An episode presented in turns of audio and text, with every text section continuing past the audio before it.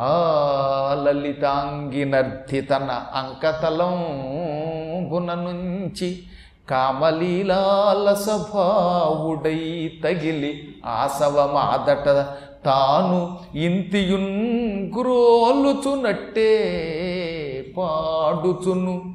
కూరిన భూరి మదంబు సొంపునన్ తేలుచునున్న చూచి మునిదేవ కుమారులు రోసి ఇప్పుడు ఈవిని తొడ మీద కూర్చోబెట్టుకున్నాడు. మద్యభాండాలు దగ్గరికి తెచ్చుకున్నాడు. కుండలు తీసుకున్నాడు. ఈ కుండతో మద్యం తీశాడు. ఆ మద్యం తన భార్యకి ఇచ్చాడు. తాను కొండ వచ్చుకున్నాడు ఇద్దరు కలిసి ఒకరికొకళ్ళ కొండలు తగిలించుకుని మరీ తాగడం మొదలెట్టారు. ఈ తాగేవాళ్ళు తగిలించుకుంటారు తెల ఒకదానికొకటి. అంటే ఆనాడు కూడా ఉందన్నమాట అది. ఈ కొండలు టిక్ టిక్ అని కొట్టుకుని ఒకసారి తాగడం మొదలెట్టారు. ఇక వీళ్ళు తాగి ఆ తాగిన తర్వాత ఊరుకున్నారా? నోటికొచ్చినట్టుగా ఈ శిష్యుల్ని తిట్టారు. కళ్ళు ఎరుపెక్కాయి. అందుకే అక్కడ చెప్పాడు భూరి మదంబు సొంపున అన్నాడు. బాగా మదం ఎక్కిపోయి మత్తెక్కిపోయి ఆ మత్తుతో గుడ్లు గిర్రు గిర్రును తిరుగుతూ ఉండగా ఎర్రబడిన నేత్రాలతో వాళ్ళకేసి వెర్రిగా చూశారు. తిట్టిన తిట్టు తిట్టకుండా తిట్టారు. తాగుబోతులు తిడతారుగా అలాగా. ఒరే సొంటల్లారా పెంటల్లారా అనగానే వీళ్ళకి కొంచెం తంటా వచ్చి పడిపోయింది ఇప్పుడు. అప్పుడు వాళ్ళంతా కలిసి వీడ అవధూత ఇతడా యోగిరాజు నీళ్ళల్లో దూకితే తట్టుకున్నాం స్త్రీతో వస్తే తట్టుకున్నాం తాగుడు కూడా తాగితే ఏం తట్టుకుంటాం? కొండల కొండలు తెగ తాగేస్తున్నారు అది కడుపా కండవల్లి మడుగా? బాణలో పోసినట్టుగా త్రాగి త్రాగి త్రాగి మత్తెక్కి నోటికొచ్చినట్టు వదరుతున్నారు అని అసహ్యించుకుని ఆ యోగీశ్వరుని విడిచిపోయిరి. మూఢులయి వినుము. పుణ్యులు యోగశ్రీయుతులు వారలకు సరి అయ్యుండును హవ్య సేవనాసవ సేవల్.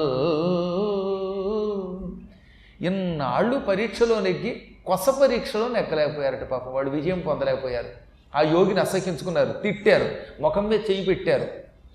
ఇక రేపటి నుంచి నువ్వు ఎలా వస్తావో చూస్తాను మా ఊళ్ళోకి అన్నారు. ఏదో ఈయన్ని అడ్డం కొట్టేలాగా. వాళ్ళకి అంత మహాశక్తి ఉన్నట్టుగా.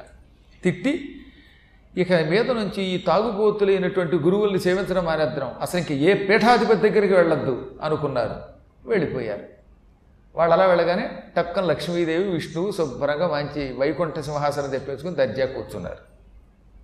వీళ్ళందరూ వెళ్ళిపోయాక హాయిగా సింహాసనం వేసి కూర్చుని లక్ష్మీదేవికి తిరిగి చూసావా లక్ష్మి? మన బిడ్డలు అమాయకత్వంతో చివరి పరీక్షలో విజయం పొందలేక అసహ్యించుకుని తిట్టుకుని వెళ్ళిపోయారనగానే నేను వెళ్ళలేదుగా అని ఒకడు పరిగెత్తుకొచ్చి కాళ్ళు పట్టుకున్నాడు.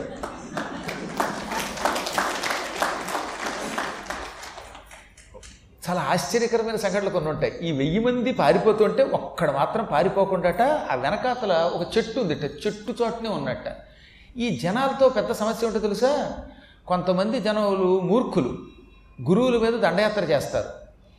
అలాగని వాళ్ళతో పాటు వెళ్ళకపోతే వాళ్ళు తంతారు వెడితే వీడు భ్రష్టులు అవుతారు అందుకని వీడు ఒక్కడేం చేశాడు? వాడు పోతుంటే అలా వెనక్కి వచ్చి చెట్టు వెనకత దాక్కున్నాడు. దాక్కుని జాగ్రత్తగా చూశాడు. చూసి వాళ్ళు అలా వెళ్ళగానే వెనక నుంచి ప్రభు దత్తాత్రేయ నువ్వెన్ని పరీక్షలు పెట్టినా నేను మాత్రం నీ పాదాలు వదలకుండా ఉండేలా చూడు. గురువులు పెట్టేటటువంటి భయంకర పరీక్షలలో నన్నైనా ఉత్తీర్ణుడి చెయ్యని శరణు కోరుతున్నాడు. అందుకే వాడు ఒక్కడు మాత్రం ఈ వైకుంఠ రూపం చూడగలిగాడు నారాయణుణ్ణి లక్ష్మిని చూడగలిగాడు. అందుకని ఆయన వెనక నుంచి చూస్తున్నవాడు లక్ష్మితో నారాయణుడు వీళ్ళంతా పరీక్షలో ఉత్తీర్ణులు కాక పారిపోయారు చూసావా మన బిడ్డలు అనగానే నేనున్నానుగా అని పరిగెత్తి వచ్చి కాడు పట్టుకున్నాడు. నాయన నువ్వొక్కడివి సరైనటువంటి వాడివి నీ పేరు ఈ రోజు నుంచి అజగరుడు అని పేరు పెడుతున్నాను. అజగర మహాముని అంటే ఆయనే. ఈ అజగరోపాఖ్యానం మనకి భాగవతంలో సప్తమ స్కంధంలో నారదుడు ప్రహ్లాదుడికి చెబుతాడు. అజగురుడు అనేటటువంటి అవధవుతున్నాడని అవధూతున్నాడని ఆయన రకరకాల వస్తువుల ద్వారా నేను జీవితంలో ఎలా సాధన చేయాలో తెలుసుకోవాలని చెప్పాడని ఇదంతా మనం భాగవతంలో సప్తమ స్కంధంలో చెప్పుకున్నాం. ఆ అజగరుడు ఈయనే. వీడికి అజగరుడు అని పేరు పెట్టి ఈ రోజు నుంచి నువ్వు నాలాగా అవధూతలా ఉండు. నీవు కలియుగాంతం వరకు ప్రజలకు అప్పుడప్పుడు పరీక్షలు పెడుతూ అనుగ్రహిస్తూ ఉండు. యుగాంతం అయ్యాక శాశ్వత వైకుంఠం నీకు ఇస్తున్నాను అన్నాడు. వాడొక్కడు మాత్రం మిగిలెట్టండి. శిష్యులు ఎవడో ఒకడు మిగులుతాడంటో ఈ చివరిదాకా తక్కిన వాళ్ళంతా విడిపోయారు. అప్పుడు ఆయన అన్నాడు ఆ శిష్యుడు అజగరుడు యోగుల పరీక్షలు ఇలాగే ఉంటాయి. ఆడుట పాడుట పడతుల కూడుట ఆసవరసం బుగ్రోలుట యోగ క్రీడలు కావున యోగుల ఏడిరవుల చేరవఘములు. ఏ క్రియనున్నన్? ఆడడం పాడడం స్త్రీలతో విహరిస్తున్నట్టు కనపడడం మద్యం తాగడం ఇవి యోగులకు క్రీడలు. ఈ వంకతో ప్రజల్ని పరీక్షిస్తారు. వాళ్ళు తాగేది మద్యం కాదు యోగామృతం అది. యోగాభ్యాసం చేసినప్పుడు శరీరంలో వచ్చే ఆనందమే ఒక అమృతం. దానికి యోగామృతము అని పేరు. ఆ అమృతం తాగుతారు తప్ప వాళ్ళు నిజంగా మద్యం తాగరు. వాళ్ళ పక్కనున్న స్త్రీ సామాన్యురాలు కాదు సాక్షాత్తు లక్ష్మే. అయినా ఈ విషయం సామాన్యుడు గ్రహించలేక అజ్ఞానైపోతాడు భ్రష్టుడైపోతూ ఉంటాడు. అందుకే యోగులకు ఏ పాపం ఉండదు. యోగి మన కళ్ళ ముందు పెంట దగ్గర ఉన్నా వంట దగ్గర ఉన్నా లేక మద్యం దగ్గర ఉన్నా లేక ఒక అద్భుతమైన పాలరసం దగ్గర క్షీరసాగరం దగ్గర ఉన్నా ఏ ప్రాంతంలో ఉన్నా వాడికి అశుచి లేదు శుచి లేదు అగ్ని లాంటి వాళ్ళు వాడు. ఉదాహరణకి చెప్పాడు ఇక్కడ అనిలుడు చండాల స్పర్శనమున అశుచిక అని పగిది వాయుదేవుడు ఉన్నాడు. ఇప్పుడు ఆ పక్కన ఉన్నటువంటి మలమూత్రాలు గుంట దగ్గరికి ఎడతాడు చండాలుడి దగ్గరికి ఎడతాడు మన దగ్గరికి వస్తాడు. కానీ వాయువుకి అశుచి ఎలా ఉంటుంది? వాయువు అయిన సర్వాంతర్యామి అందరినీ ఒకే రకంగా స్పృశిస్తాడు. ఈ భూమి ఉన్నది అందరికీ సమానమే. ఇదే భూమి మీద ఎంతోమంది తిరిగారు. కుక్కలు తిరిగాయి నక్కలు తిరిగాయి మనుషుల్లో రకరకాల జాతుల వాళ్ళు తిరిగారు మనం తిరిగాం ఇంకోడు తిరుగుతాడు. అగ్ని ఆ అగ్నితో ఎంతమందైనా వంట చేసుకోవచ్చు. జలం అందరికీ సమానమే. ఏ గంగానది నీ కోటి కోటిన కోటినా? గంగ గంగే అందరికీ ఒకటే. ఈ పంచభూతాలకి ఎలా అయితే అశుచి ఉండదో యోగులకి అశుచి ఉండదు. కాబట్టి వారిని అనుక్షణం మనం జాగరూకులమై దృఢదీక్షతో భక్తితో పట్టుకోవాలి. అందరూ గురు పరీక్ష దగ్గర చాలా జాగ్రత్తగా ఉండాలి. గురువులు ఎప్పటికప్పుడు విచిత్రంగా పరీక్షిస్తారు. ఆ పరీక్షని బుద్ధిమంతుడు మోక్షం పొందే యోగం కలిగినటువంటి వాడు అయిన శిష్యుడు గ్రహించి తట్టుకుని గురువు పాదాలు మాత్రం విడిచిపెట్టకూడదు అని చెప్పి ఈ యోగీశ్వరుడు ఆ అజగురుణ్ణి పంపి అక్కడి నుంచి బయలుదేరి అనుకున్న ప్రకారంగా సహ్యపర్వతం చేరాడు. ఆ సహ్యపర్వతం మీద ఇప్పటికి కూడా ఉన్నాడు గుర్తుపెట్టాడు సహ్యపర్వతంలో ఉన్నాడు ఆయన. అక్కడ ఉన్నవాడే ఇక్కడ ఉంటాడు. ఇక్కడ కూడా మనకి రావి చెట్టు దగ్గర ఉన్నాడే. ఆయన సహ్యపర్వతం నుంచి ఇక్కడ విగ్రహ రూపంలో కొలువై ఉంటాడు. ఆయనకు ఒక నియమం ఉన్నది. ఒక చెట్టు కింద ఉంటే చాలు ఉంటాడు ఆయన.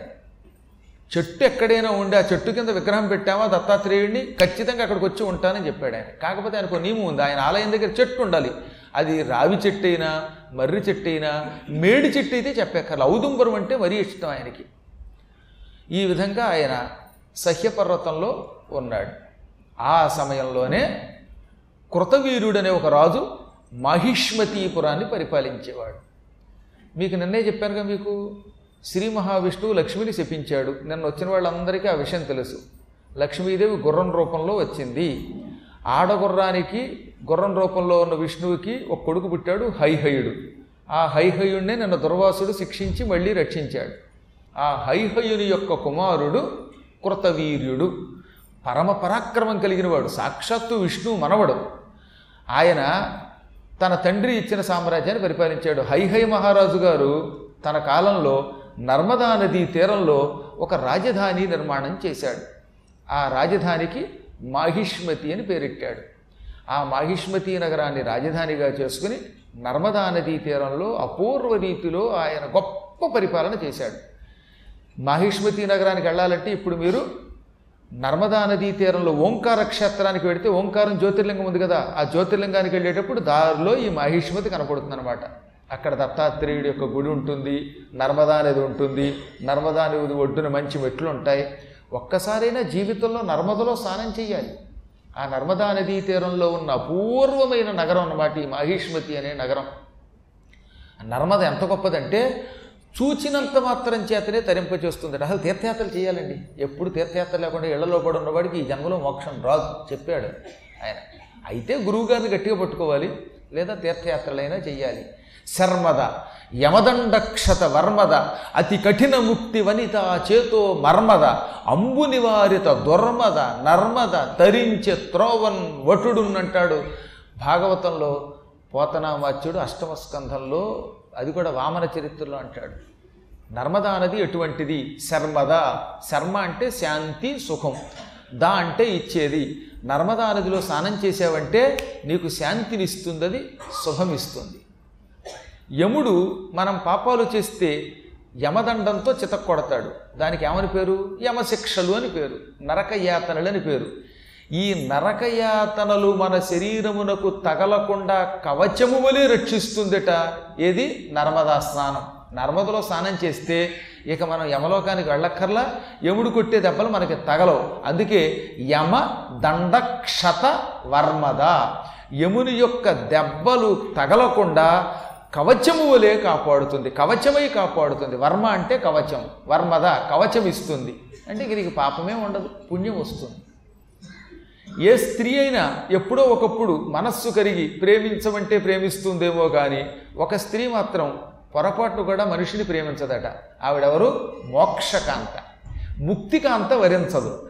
ముక్తికాంత వరించాలి. అంటే మోక్షం లభించాలంటే ఈ నర్మదలో స్నానం చెయ్యాలి. ముక్తికాంత యొక్క మనస్సులోని మర్మమును గ్రహించినది నర్మద అన్నాడు ఆయన. అనగా మోక్షకాంత మనల్ని వరించేలా చేసే పవిత్రమైనది నర్మద.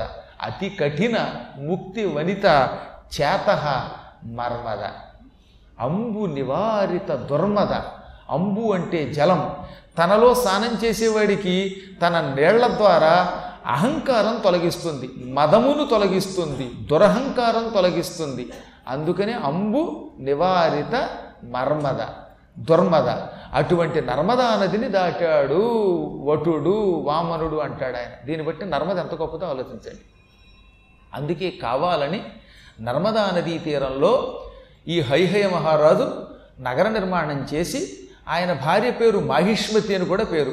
ఏకావళి మాహిష్మతి ఇన్ని పేర్లు ఉన్నాయి ఆవిడికి. ఆవిడ పేరు మీదుగా నగరమునకు మాహిష్మతి నగరం అని పేరు పెట్టాడు. ఆ పవిత్ర నగరాన్ని పరిపాలించాడు ఆయన కొడుకు కృతవీరుడు కృతవీరుడు పరమ పరాక్రమవంతుడు. ఆయన కూడా ప్రజల్ని పరిపాలించాడు. ఏం పరిపాలన చేశాడంటే ఆయన పరిపాలనలో ఎక్కడ మాట వరసకు కూడా ఎవరికీ రోగాలు లేవు. నిరామయాహ. ఆమయం అంటే రోగం. నిరామయాహ. అందరూ రోగాలు లేకుండా ఆరోగ్యంగా ఉన్నారట కృతవీరుడి పరిపాలనలో. ఎందుకంటే ఆయన శివభక్తుడు ఇటు విష్ణు భక్తుడు. శివకేశవుల్ని సమానంగా పూజించే మహారాజుల పరిపాలన పవిత్రంగా ఉంటుంది. ఆ పరిపాలనలో ఉన్న ప్రజలకు ఏ కష్టాలు ఉండవు కనుక ఎక్కడ అనారోగ్యం లేకుండా బతికారు. అసలు దొంగంటూ ఎట్టండి ఆయన కరి- కాలంలో. నిర్దస్యురభవల్లోక లోక లోకము దస్యుడు అంటే దొంగ నిర్దస్యుహు అభవత్ అంటే మాట వరసకు కూడా దొంగాడు లేకుండా అయ్యింది. అసలు దొంగలు లేరు. దొంగలు ఉండవలసిన అవసరం ఎప్పుడు వస్తుంది? అందరికీ ఇళ్ళు ఉన్నాయి ఒక్కొక్కరికి పెద్ద పెద్ద లంకంత గృహాలు నిర్మాణం చేసి ఇచ్చాడు. ఆ ఇళ్ళల్లో కావలసిన సకల సంపదలు అట్టే పెట్టాడు. దాసదాసీజనం ఉన్నారు. అందరికీ ఆకలి దప్పికలకు కావలసిన జలము ఉంది ఫలహారము ఉంది. ఇంకెందుకంటే దొంగతనం? ఏమీ లేనప్పుడు దొంగతనం. కలియుగంలో అది కాదట. ఎంతన్నా పోగేయటమే పోగేయటమే దాచేయటమే. ఇదేం దరిద్రపు యుగమో కానీ మరి. ఎంత సంపాదించి దాచినా సరే వీడికి తనివి తీరదనమాట తనివి తీరునా మేను తిరుగునా అనుకుంటాడు. ఈ లోపు అంటాడు చచ్చిపోతాడు. ఈ కట్టలు గొట్టలు గొట్టలుగా ఇక్కడే పడి ఉంటాయి ఆ తర్వాత పాప ఆ పైనుంచి ఏం చేసుకుంటాడు ఈ కట్టల్ని? అయ్యో కట్టల ఓహో గొట్టల అని పైన నుంచి ఏడుస్తూ నరకలోకంలో దెబ్బలు తగిలినప్పుడల్లా అయ్యయ్యో బీరువాల్లో కట్టలు కట్టలు దాచి ఎవరికీ చెప్పకుండా వచ్చేసాను ఒక్క కట్టైనా మహానుభావులకు ఎవరికైనా దానం చేస్తే బాగుండేది. ఏ గో సంరక్షణకో ఏ మఠానికో ఏ అన్నదానానికో ఎవరైనా పెళ్ళి చేసుకున్నప్పుడు దానం చేసి ఉంటే బాగుండేది. ఎవరికీ దానం చేయకుండా దాచొచ్చాను. ఈ దాచిన సొమ్మేది ఇప్పుడు ఈ నరకంలో ఉన్నప్పుడు రక్షించట్లేదో అని పాపం ఏడుస్తాట. పోని వీళ్ళు ఇద్దామంటే పిల్లలు ఇక్కడ ఇక్కడి నుంచి మనం ట్రాన్స్ఫర్ చేయలేము. వచ్చింది ఇప్పుడు స్విస్ బ్యాంక్ ఏంటి? దాచుకోవడానికి ఇదేమన్నా కట్టలు కట్టలు దాచుకోవడానికి అదే స్విస్ బ్యాంక్ కాదు. అది నెత్తి మీద కొట్టేటటువంటి సెస్ బ్యాంక్ అది. ఆ భయంకరమైన బ్యాంకుకి ఎక్కడి నుంచి ఈ డబ్బు ట్రాన్స్ఫర్ అవ్వదు. కాబట్టి ఈ పాపాత్ములు అక్కడ ఏడుస్తూ ఉంటారు పాపం. ఏమిటో ఈ మరి పెచ్చ. కానీ ఆ రోజుల్లో కాస్త ఆహారము విహారము గృహము ఇలాంటి కనీసపు సౌకర్యములున్న వారెవ్వరూ విపరీతముగా ధనము మీద కాంక్ష లేకుండా ఉండేవారు. పరద్రోహం చేసేవారు కాదు. దాంతో కృతవీరుడి పరిపాలన ఎలా ఉంది చూడడానికంటే భగవంతుడైన వాసుదేవుడే భూలోకానికి వచ్చి కృతవీరుడి రూపంలో మనల్ని పరిపాలించాడేమో అనుకున్నారు ఆయన పరిపాలనా కాలంలో. దాన్ని బట్టి ఎంత బాగా పాలించాడండి ఆయన. ఎవ్వరూ కృతవీర్యుణ్ణి రాజు అనుకోలేదట విష్ణువు అనుకున్నారట. నా విష్ణు పృథివీపతి విష్ణువు కానివాడు రాజు అవడు అవిష్ణు నా పృథివీపతి అనమాట నా విష్ణు అంటే అర్థం ఏంటనమాట నా ప్లస్ అవిష్ణు అవిష్ణు విష్ణువు కానివాడు నా పృథివీపతి రాజు కాడు